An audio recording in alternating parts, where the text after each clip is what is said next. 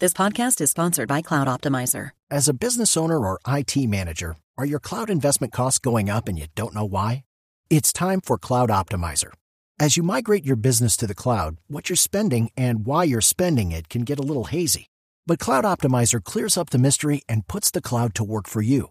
Cloud Optimizer starts by analyzing usage patterns, right-sizing resources, leveraging discounts you may not be aware of, implementing automation, and much more. And by reducing unnecessary expenses and maximizing performance, Cloud Optimizer guarantees you a savings of five times what you spend for their service. As you utilize cloud-based services more and more, you don't have to lose sight or control of your spend. You can stay agile, streamline your costs, and optimize your performance, plus save significant money with Cloud Optimizer. Make the cloud work for you with Cloud Optimizer. Get a free assessment and find out how much you can save by going to cloud optimizer dot com. Go to cloud optimizer dot com for your free assessment. That's cloud optimizer dot com. Los personajes, las historias, las anécdotas, las confesiones, las noticias, todos los temas puestos sobre la mesa. Aquí comienza Mesa Blue. Presenta Vanessa de la Torre en Blu Radio y blu radio punto com, la nueva alternativa.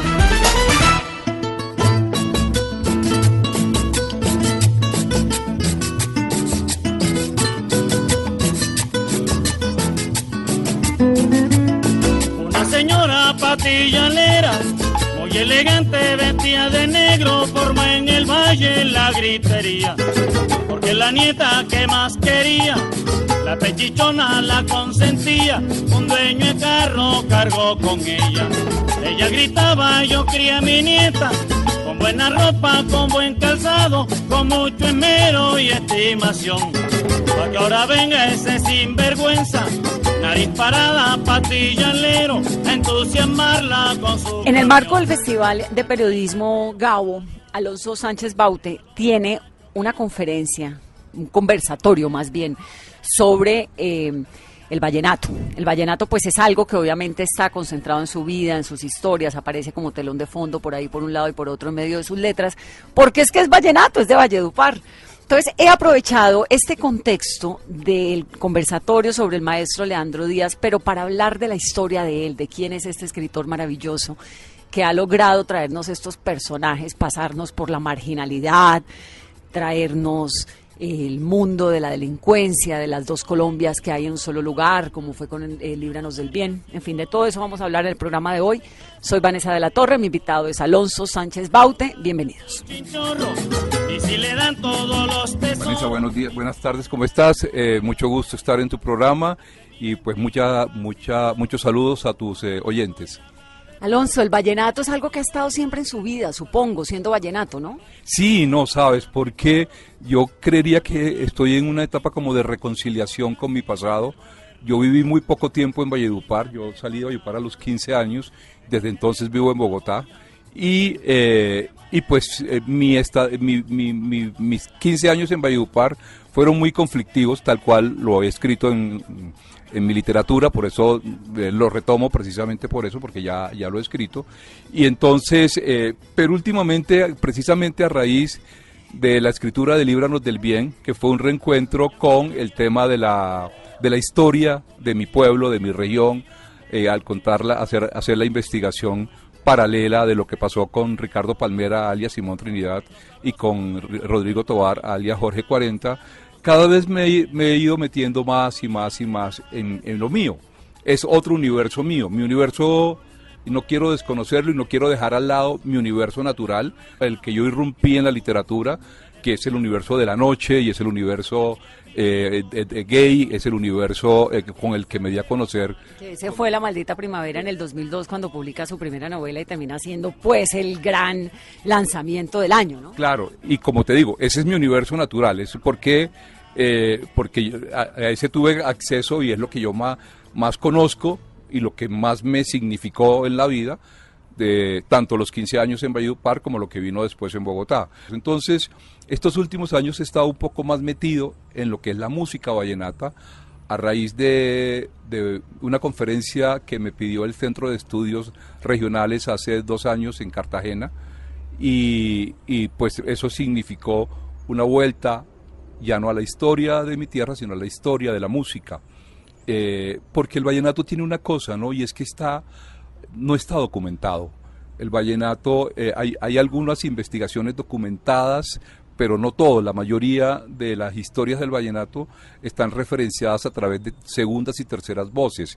Mi papá me contó, mi abuelo decía, y entonces en eso, en, en esa transmisión oral se pierde mucho y se ganan otras cosas diferentes. Primero, porque cada quien la cuenta según su literatura, entonces cada quien, le, eso estábamos en el palo de mango, y entonces había mangos y había ta, ta, ta, cada quien la va narrando como la sabe narrar, pero adicionalmente por algo que, que pues, eh, que no es tan, que no es tan agradable como eso, y es la necesidad de participar en la historia de quien la cuenta. Es que mi abuelo estuvo ahí, es que él, él era el, el compañero de grupo, de, es que él recorrió la Guajira con Francisco el Hombre, ese tipo de cosas. Ahora, entonces vamos a organizar esta entrevista. Listo. Para que los oyentes no se nos pierdan. Arrancamos hablando de vallenato, que es, como me cuenta usted, como un reencuentro de su historia ahora, y nos vamos más adelante al pasado, para sí. que me cuente por qué era que le decían la oveja rosada. Listo. De dónde sale La Maldita Primavera, con toda esta explosión literaria que nace en el dos mil dos con su primer libro. Supongo que fue una tremenda sorpresa esta dualidad de Líbranos del Bien entre el, los dos malos, pero los dos personajes del pueblo, que hoy en día, por cierto, están los dos pagando una condena, extraditados en Estados Unidos. Los mandaron a la cárcel en, en Washington en el dos mil ocho, extraditados por paramilitarismo, por seguir delinquiendo después del proceso de justicia y paz. De todo eso, el vallenato. ¿Cuál es la historia del vallenato? El vallenato es una música que viene de la Sierra Nevada de Santa Marta, porque inicialmente era la música que interpretaban los indígenas arhuacos o los indígenas de la Sierra. La Sierra tiene cuatro etnias, los Kogi, los, los, los arhuacos, los arzarios y los cancuamos. Y entonces eh, la música que ellos interpretaban a través de las gaitas eh, que, que se utilizaban en la Sierra Nevada. Y eh, con la llegada de los, eh, de los eh, pues el, el, con el inicio de Colombia y todo esto, eh, fue bajando esa música eh, y apareció el acordeón. Antes del acordeón llegó la guitarra. ¿El acordeón es de dónde? El acordeón es de, de, de origen eh, austriaco eh, inicialmente, pero te decía, primero por supuesto apareció la guitarra, porque la guitarra, que es un instrumento originario de los moros, llegó a España, y España llegó a, y, la tra, y la, lo, tra, lo cargó hasta... hasta la, durante la época de la conquista, y la conocemos muchísimo antes que el acordeón, entre otras cosas porque existía mucho antes que el acordeón. El acordeón es un invento de mil ochocientos veintinueve y, eh, y la, la, la inventó un austriaco, pero inmediatamente comenzó a ser fabricado por eh, los franceses y los, y los italianos sobre todo. Hay una, una fábrica francesa, Eh, y ahorita se me olvida el nombre, pero ya me acordaré en algún momento, que casualmente en la exposición que tenemos en este momento en la Biblioteca Nacional tenemos un acordeón que podría ser el más antiguo en el país, que es un acordeón francés de mil ochocientos cincuenta. Y que, y explica, que explica que el acordeón no se haya popularizado tanto en Francia y sí en Colombia o en Austria. No sé exactamente, esa, esa, esa, esa, creo que se popularizó mucho en Italia, ¿no? Y de ahí viene la fábrica, la fábrica italiana, pero la verdad no sé hacia atrás eh, exactamente, exactamente qué sucedió. Lo que, lo que sí sé es que el acordeón llegó a la, a, al Caribe antes que a Colombia. ¿Ves? Eh, y, y entró a Cuba o entró a, Son, a Santo Domingo, entre otras cosas, porque eh, el, el, el, eh, el merengue dominicano es una música de mil ochocientos cincuenta y tres, los primeros registros que hay son de mil ochocientos cincuenta y tres, y, y, y, y, y el merengue dominicano es herencia de la contradanza, y en él aparecen ya, hay una fotografía que tenemos en, en la exposición casualmente, eh, eh, ahí, ahí tenemos ya la utilización de la caja, eh, el acordeón y la guacharaca, que allá se llama guía, eso, eh, es, es, pero es exactamente la misma guacharaca nuestra, ¿no? Eso llega, supongo, con la colonización, con la conquista. No, eso llega, ya estamos hablando de mil ochocientos cincuenta, ya estamos mucho más, eh, ya pasamos como todo. No, pero cuando, pero ah, lo, eso, lo traen eh, de Europa a América. No, eso es, porque es que como es de mil ochocientos veintinueve, acaba de, eso llega acá, eh, algún francés que llegó a Cuba, o algún francés que llegó a República Dominicana, y de, y de aquí llegó, de ahí llegó para acá. En la mitología que se maneja alrededor de, de la música vallenata, se dice que los primeros que trajeron el acordeón fueron los alemanes. Y pues dentro de lo que encontré en la investigación es que eso lo dicen básicamente porque el acordeón es Hohner. Entonces hay una asociación de que si el acordeón es alemán, tuvo que haber venido de Alemania. ¿Ves? Y eso suena bonito porque vino de Europa, pero realmente no, vino del Caribe. Y no es la Hohner, además, porque la Hohner es una, es una fábrica creada en mil ochocientos cincuenta y seis. Inicialmente comenzaron eh, fabricando armónicas.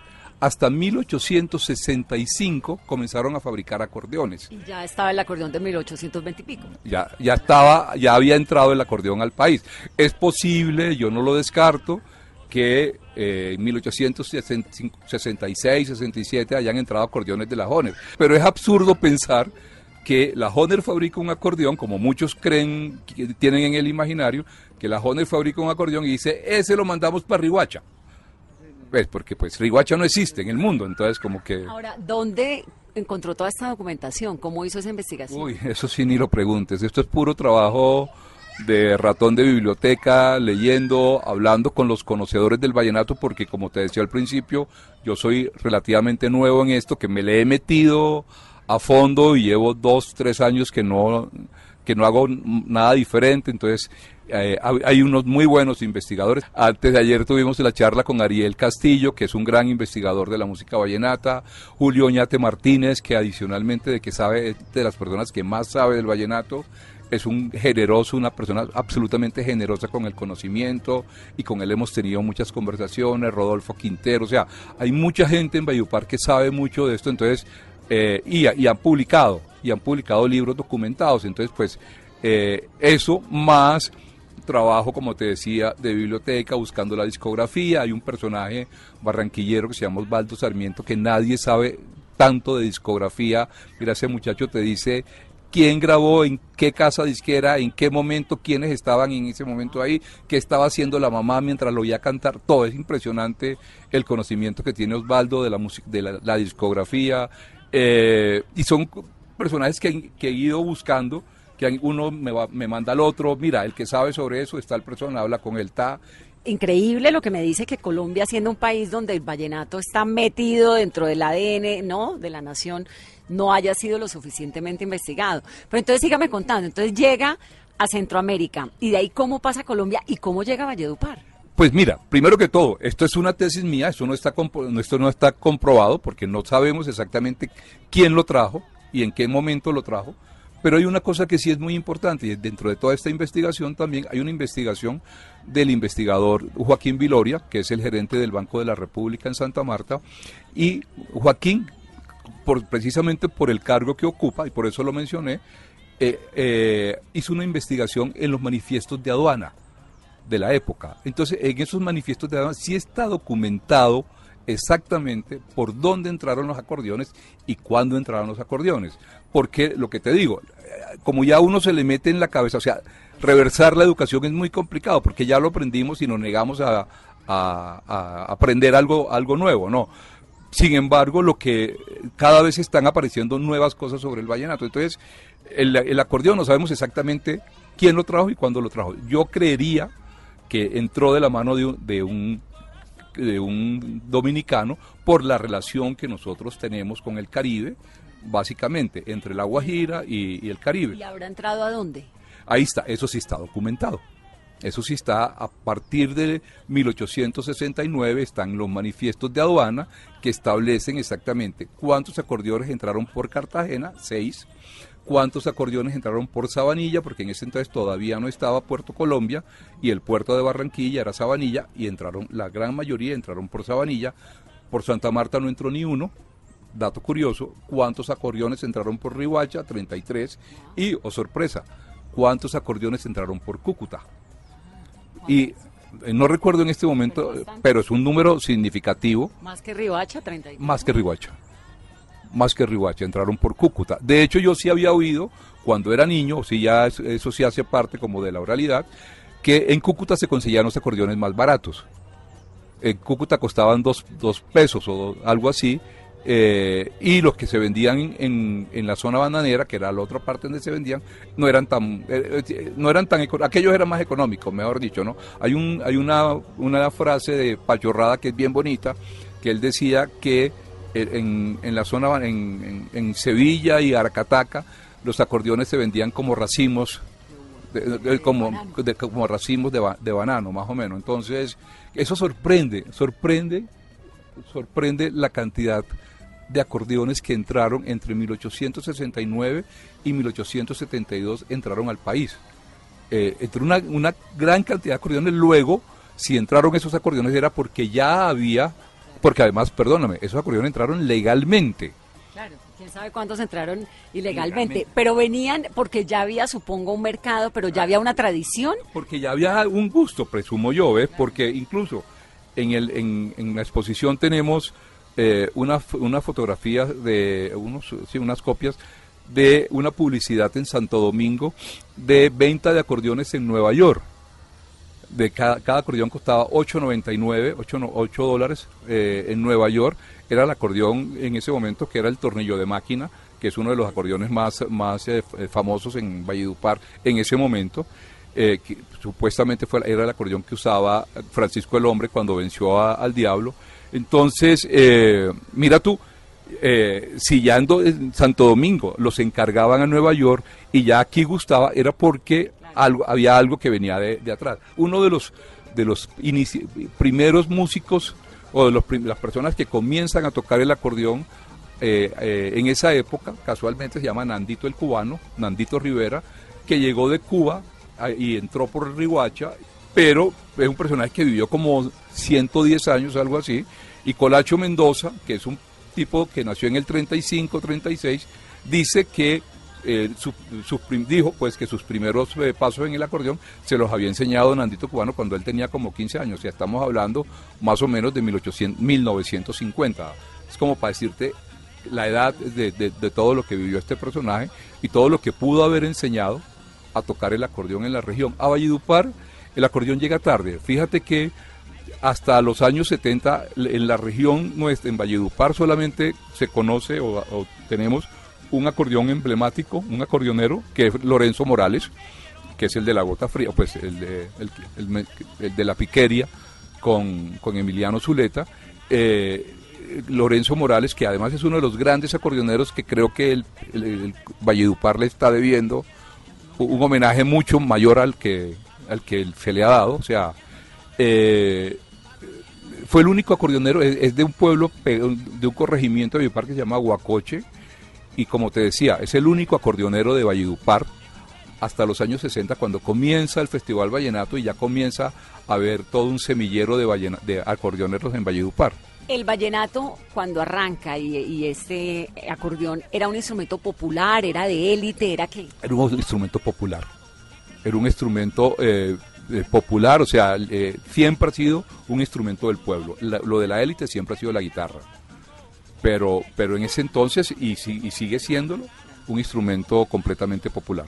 Y entonces llega Valledupar y lo que fortalece el vallenato en Colombia, de hecho, fue el, el festival. festival. El festival, pero, pero hay que decirnos que llegó al festival, pero, eh, pero ya estaba regado en toda la región, o sea, ya la zona bananera, eh, antes de, de, de la masacre, por supuesto, pues era, un, era el instrumento que se tocaba, que tocaba la peonada, En, en, en, en lo suyo. Ahora, ¿cómo, ¿cómo es la composición vallenata? Al comienzo de esta conversación, Alonso, me estabas diciendo que el vallenato tiene como una cosa muy familiar, muy personal, de narraciones, de improvisación.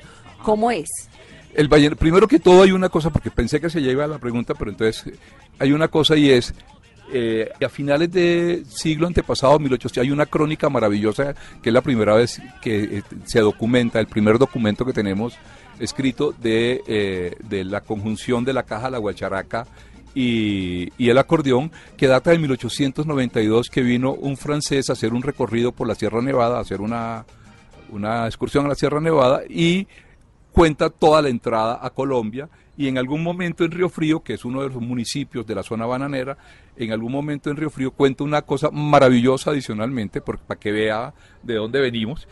Y entonces él dice que la noche del dos de febrero de mil ochocientos noventa y dos, él tuvo que salir de urgencia a las tres de la mañana de Río Frío, porque en la casa vecina a la que él estaba había una cumbiamba que no lo dejaba dormir.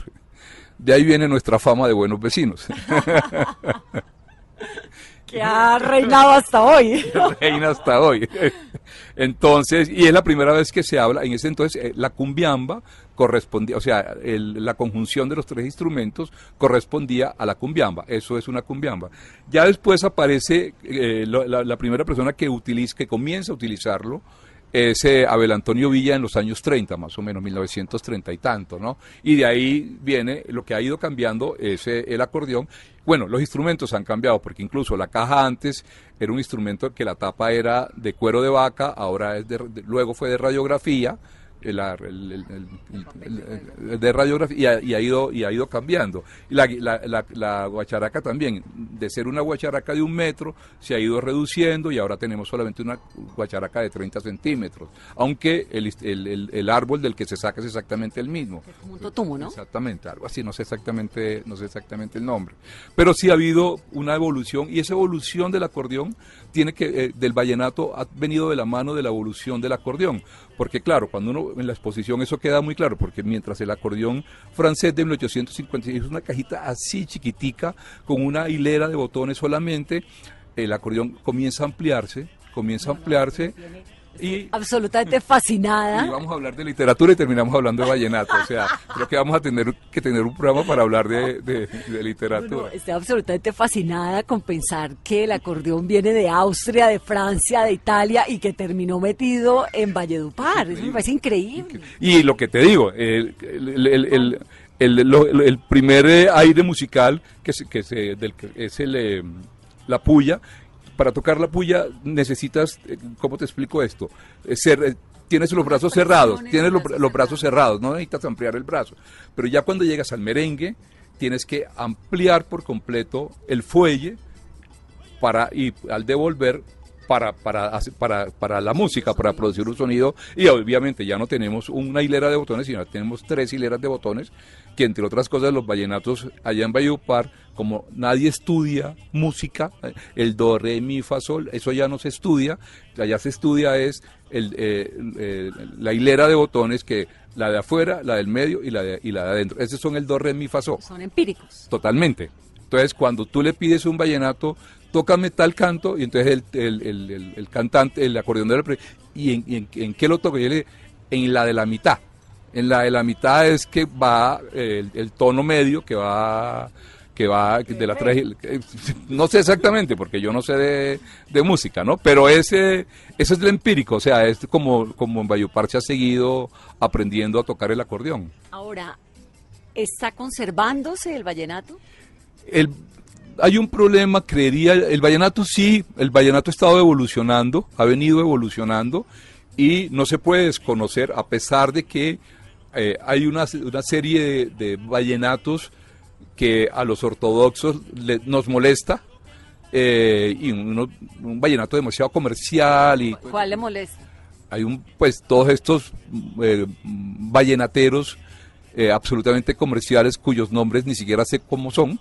Eh, pero que es, con frecuencia es lo que más uno oye en la radio, un, un vallenato con unas letras que no dicen absolutamente nada, que no tienen nada que ver, eh, o sea, que no, no tienen nada de poesía, no tienen nada de narrativa, no tienen nada que ver con el vallenato inicial. Tampoco tiene que ser, porque igual los tiempos han cambiado y ya pues el vallenato bucólico y narrativo y descriptivo de Escalona, eh, que era muy campesino, pues eh, ahora habitamos en la urbe, ya ese, ese, ese universo lo perdimos hace mucho tiempo, entonces tampoco podemos pretender que se sigan contando esas historias del pasado. Pero... Me iba a contar sobre las letras, un poco de las historias del pasado. Las letras están, ¿qué son las letras? ¿Son historias de qué?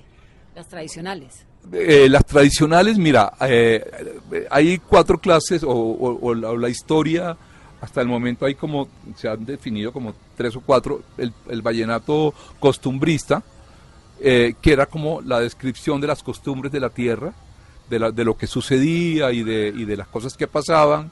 En eso entran algunas canciones de Escalona, por supuesto, no todas, pero sí el vallenato descriptivo, que ahí sí cabe mucho más la, la obra de, de alguien como Escalona, de un compositor como, que nos describe cómo era la región, que nos describe las costumbres, que nos describe la vida social, la patillalera, el, el, la, la, la custodia de Vadillo, toda esta crónica narrativa que se utilizaba en, en las canciones.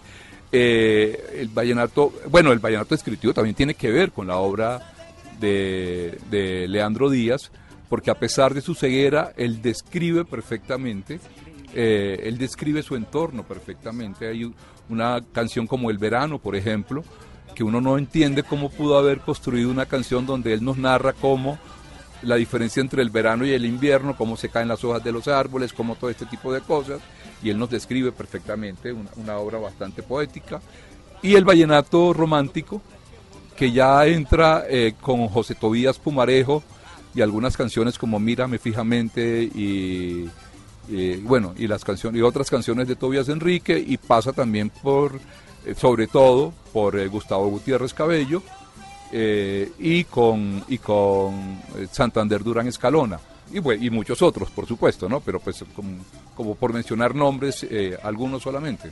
Vamos a hacer una pausa en esta conversación de domingo. Estamos hablando de vallenato, de la historia de los juglares, de esa música que recorre las venas de nuestro país. Soy Vanessa de la Torre, él es Alonso Sánchez Baute. Regresamos en breve, esto es Mesa Blue. Parece que el inspector como que tuvo miedo, mucho miedo en este caso para proceder, porque todavía no han dicho quién es el ratero, aunque todo el mundo sabe quiénes pueden ser.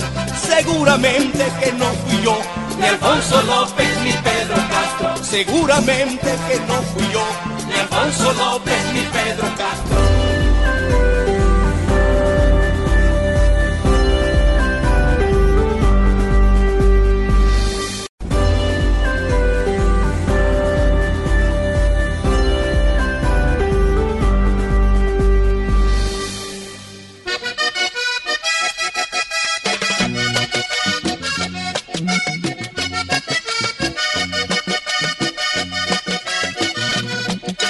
Escalona tiene una garra de águila que Valencia le obsequió en la fiesta vallenata que él hizo en el Palacio Presidencial.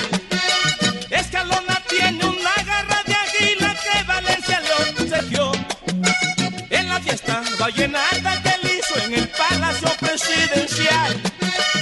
Una de las primeras que él mató. Volvemos, Alonso, estamos hablando, y lo vimos en el primer bloque, sobre la historia del vallenato, cómo es, cómo se compone. Absolutamente sorprendente esto de que nos llega desde Austria con tintes y con sonidos italianos y franceses. Ya se la llevan para Valledupar. ¿Cuál es la razón por la cual el vallenato está tan ligado al poder?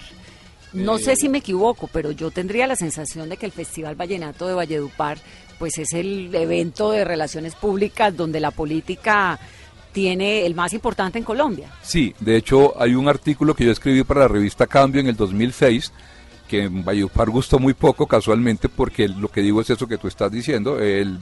El, el Festival Vallenato es el evento de relaciones públicas más grandes que hay en el país. Bueno, entonces eso fue que se lo leía a usted y me acuerdo, pero puede ser, sí, sí. Pero el caso es que yo diría que va mucho más allá del tema del poder, va mucho más allá del tema del vallenato. Yo diría que el tema del poder, poder tiene que ver con una relación del, del ser Caribe con el poderoso. Estábamos hasta hace un par de días en el Festival García Márquez, y si algo se critica de García Márquez es precisamente su relación con los poderosos.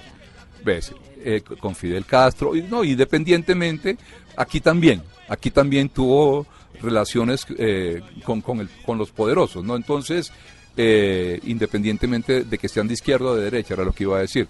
Eh, yo creo que tiene más que ver es con, con el alma caribe, con esa, eh, con esa necesidad de, de, de acceder, de que finalmente eh, el poderoso se tiene como el poderoso político, más que el poderoso empresarial, porque el poder empresarial no importa. No, no, claro. Y lo de Valledupar es político. Lo de Valledupar es político, y en general lo de, lo de Gabo también era alrededor del poder político, no del poder eh, ni de los empresarios, ni de los intelectuales, no, siquiera. Eso sí, ¿verdad? Los paisas en Medellín. Sí, eso es otra cosa. No, y en general, en el país cada vez hay un mayor respeto por el poder empresarial y, e intelectual, y menos por el poder político. Yo pensaría que los poderosos políticamente cada vez han perdido... Eh, se han banalizado más y, y, y, y han perdido cada vez más, entre comillas, ese poder en el tema del respeto, me refiero, ¿ves? O sea, yo particularmente siento respeto por muy pocos políticos en el no, país. Creo que el país en general, es decir, hoy en día decirle a alguien, ah, es que este señor es un político, no, eso uno no sabe muy bien qué le está diciendo. Eh, pero yo creo que tiene que ver es con eso, ¿no? Todo ese tema alrededor del, del poder eh, de pronto por el hecho de que hemos vivido del Estado, los pueblos nuestros aprendieron a vivir del Estado todo el tiempo, pero también se me ocurre en este momento que tiene que ver con esos rezagos españoles de, eh, de, de, de, de, lo voy a decir en la palabra más colombiana, de lambonería de la corte.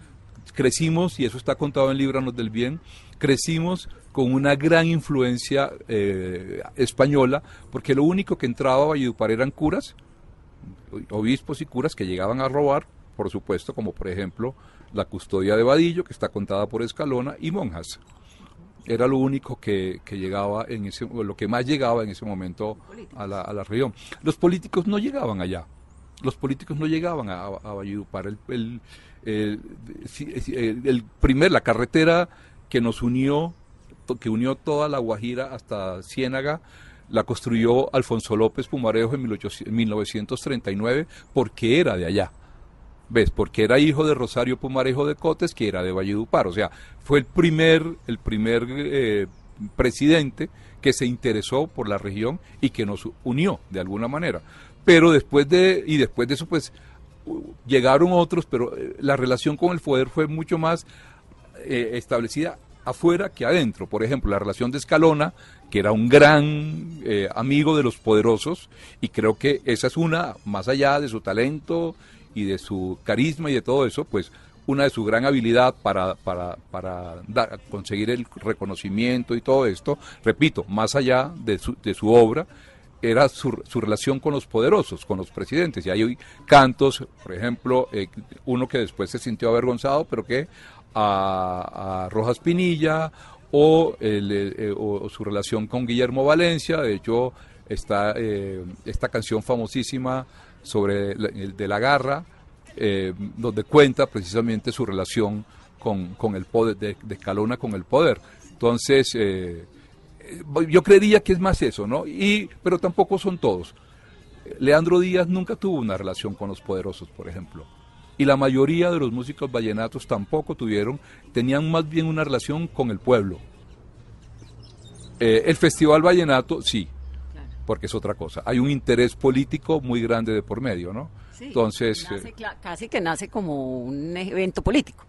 Casi que nace como un evento, pues nació como un evento político, porque finalmente en ese momento el presidente López Michelsen lo que dijo fue, soltó la idea al aire, eh, soltó una idea al aire eh, diciendo hay que hacer un evento para promocionar el departamento que acaba de nacer en este momento.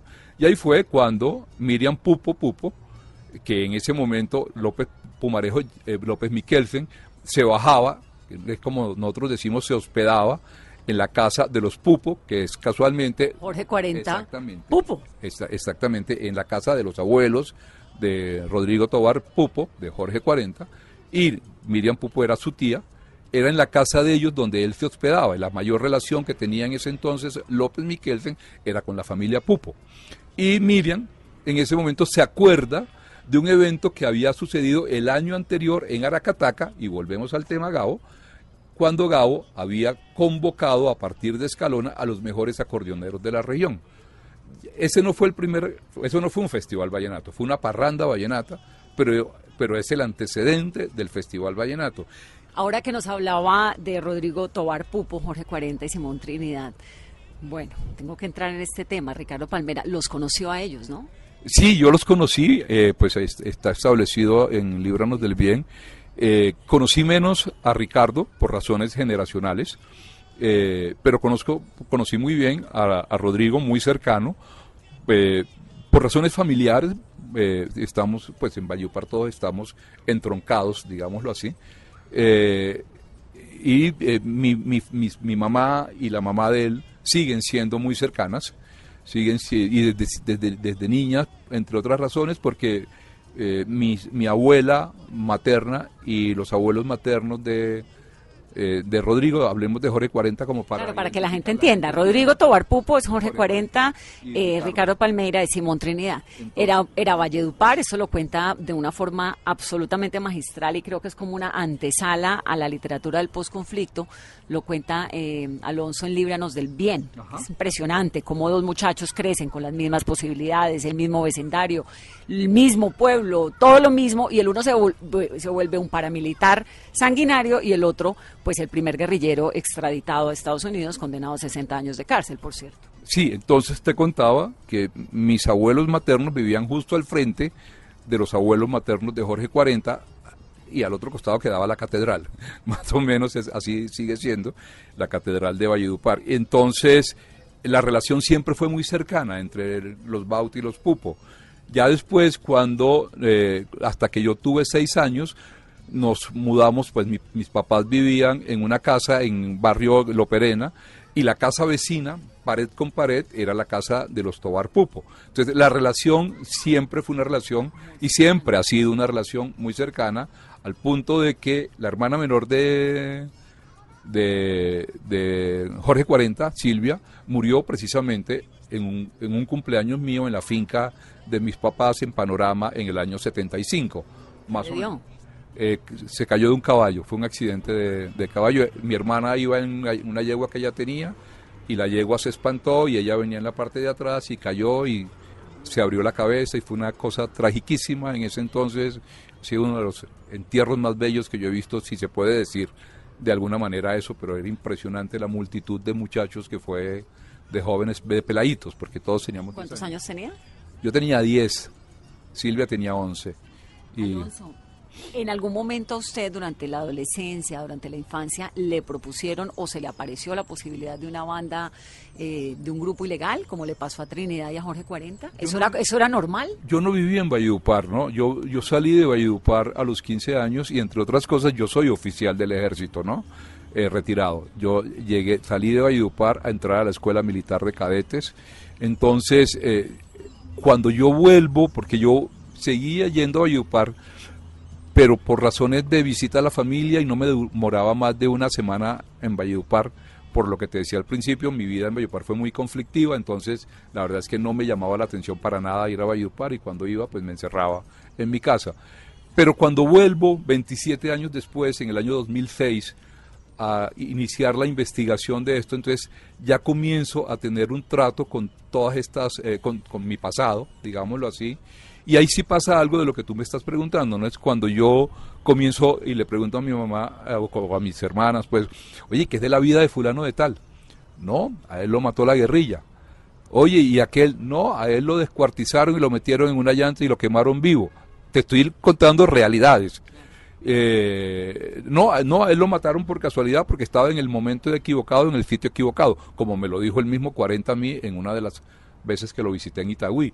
Eh, y así comienzan a... Y fulano, no, él está en la Universidad de París, o sea, eh, lo, lo cogieron por narcotráfico, o está en la Universidad de Miami, pues por, por el mismo tema de narcotráfico, o sea, y fui descubriendo que una gran cantidad de mis amigos, o de la gente que conocí eh, en la infancia, eh, la habían matado o la habían secuestrado, o sea... El tema de la violencia lo, lo había tocado, había permeado por todas partes, me había permeado a mí por todas partes, y, pero yo no lo sabía. Claro. Yo no lo sabía porque en ese momento nada de eso a mí me preocupaba, porque yo solamente tenía una preocupación que era yo, el narcisismo de Al Diablo la Maldita Primavera. Hasta que yo no logré sacarme de la cabeza eh, todo el, el tema de la identidad y de la aceptación, yo no comencé a preocuparme por nada diferente a, a mí mismo. ¿Y eso fue El Diablo en la Maldita Primavera? Eso digamos, fue, ¿fue como una catarsis? Sí, pero lo que pasa es que decir que es una catarsis, pues lo fue en el sentido de que lo que significó para mí, pero pues yo no escribí, yo no escribo por catarsis, o sea, yo no escribo pensando es que si escribo esto me va a pasar tal cosa, no, sino pues efectivamente...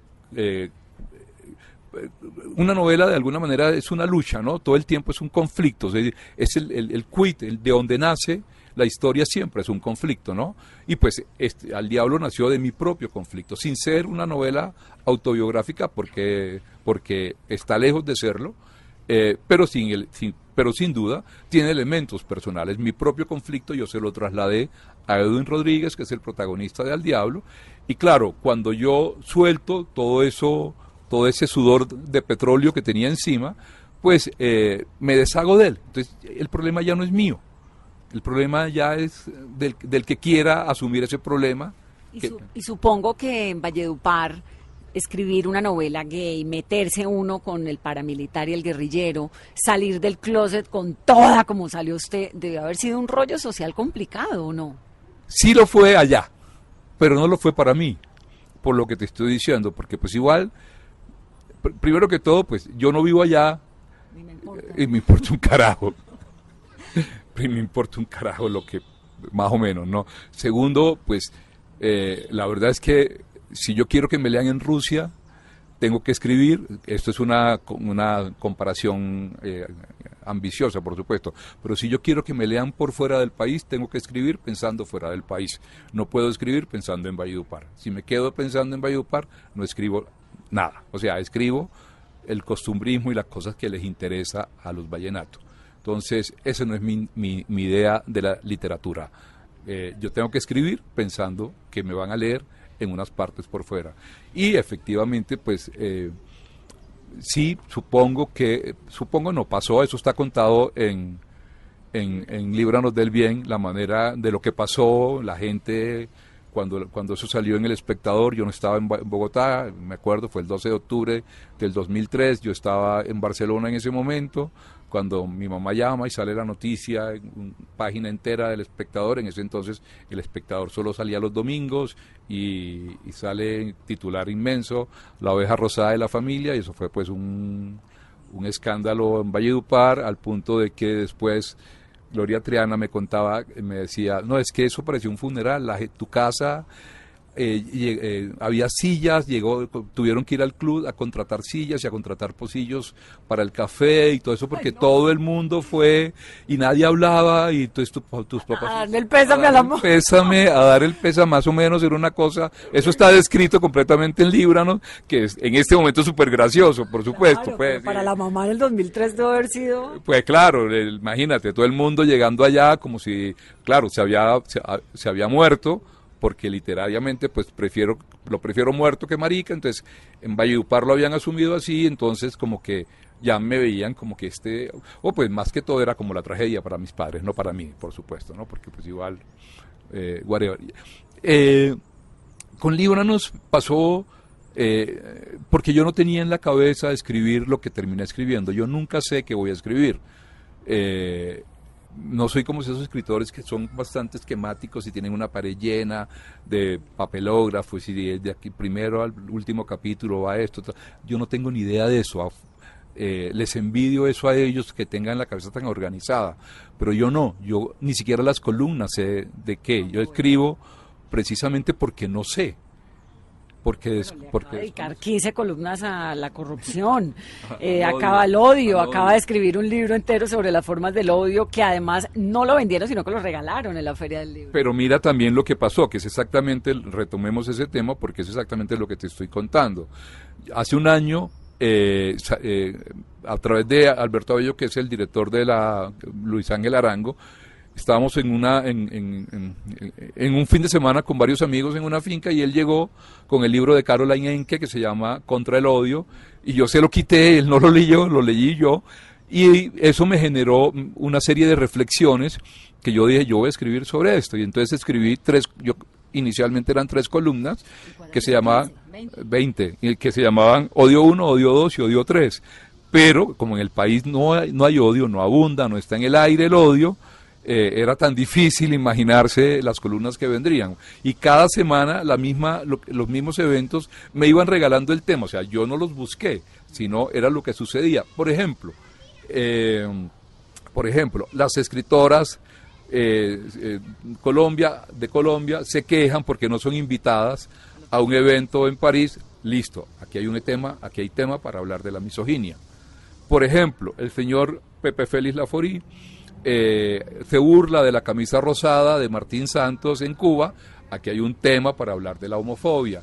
Por ejemplo, eh, al Papa se le acusa de castrochavista por llegar a Tata. Aquí hay un tema para hablar del odio en la iglesia. O sea, cada semana me iba regalando la misma semana el tema. Veo un programa de María Jimena Duzán de pura casualidad en la que está entrevistando un señor Merani, donde hablan de la desconfianza en el país y dicen que los colombianos, solo el cinco por ciento de los colombianos, que es un dato tremendísimo, solo el cinco por ciento de los colombianos confía en otro colombiano. Aquí hay un tema para hablar de la confianza y, y ahí van surgiendo los temas. No, y, y, fin, y se puede uno mandar todos los días todos algo los días sobre, esto. sobre esto, pero ¿se revisa pero, redes o no mucho? Eh, yo tengo yo tengo eh, Facebook, Twitter y, y Instagram. La que más me gusta es Instagram, claro. precisamente precisamente por además porque me gusta la fotografía. Eh, yo reviso redes, pero dale, dale, puedo dar la idea de que la reviso más de lo que de lo que participo, porque realmente la reviso. Yo soy madrugador. Eh, a las cuatro de la mañana eh, me despierto todos los días y lo que hago es que entre las cuatro y las seis más o menos me quedo en la cama con el computador, reviso redes, reviso correos, reviso la, la prensa y, y ya después no, no vuelvo a entrar a redes, no tengo redes en mi teléfono, que es como ando todo el día, y pues de pronto en algún momento en la tarde o al final del día vuelvo a entrar a Facebook, a Twitter, pero, pero no estoy, es más como una revisión de qué ha pasado. Porque, eh, porque la vida social también eh, la establecen en este momento las redes, más o menos uno se entera. Es una herramienta súper útil para informarse, para medirle opinión pública, ¿no? Para mí, básicamente es eso que tú estás diciendo, son un laboratorio, por un laboratorio. Para mí, eh, entre otras cosas, en estos días que estaba hablando con, con Carolina Sanín y Marian Panford sobre el tema casualmente, eh, eh, para mí las redes ha, ha sido algo maravilloso en el sentido de que he descubierto que hay gente que tiene la cabeza más podrida que la mía. Que es grave, ¿ya? Sí, sí, sí, que hay gente que está más loca que y que está más rayada, para hablarlo en términos eh, eh, ju juveniles, que está mil veces más rayada que yo, o sea, de verdad. Eso, eso, eso es aliviante. Es aliviante, de verdad. Yo, cuando uno descubre eso, puta, pero yo no estoy loco, mira todas estas estupideces y todas estas cosas que uno lee en las redes. Eh, no estoy tan mal. Ay, Alonso, qué dicha esta conversación. Eh, no, pues terminamos, muchas gracias, ha sido, o sea, hemos hablado, de, hemos pasado del vallenato sobre todo, que es mi tema en este momento, y algo de literatura y sobre mis libros. Creo que nos queda pendiente otra charla de literatura, no hablamos eh, casi, de, de, pero sí, se nos acaba el tiempo, pero hay tanto para hablar. Sí, pues ojalá, ha sido muy agradable, además eh, en esta tarde en Medellín que está bastante divertida también, entonces pues eh, muchas gracias por la invitación y pues muchas gracias a tus oyentes, los que se han quedado, los que nos han escuchado durante esta hora. Gracias, es Alonso Sánchez Baute, yo soy Vanessa de la Torre, esto es Mesa Blue, que tengan un muy feliz resto de domingo y hoy sí, pues hay que meterle vallenato al domingo. Y esos ojazos me enloquecieron de tal manera con su mirada que ya no puedo.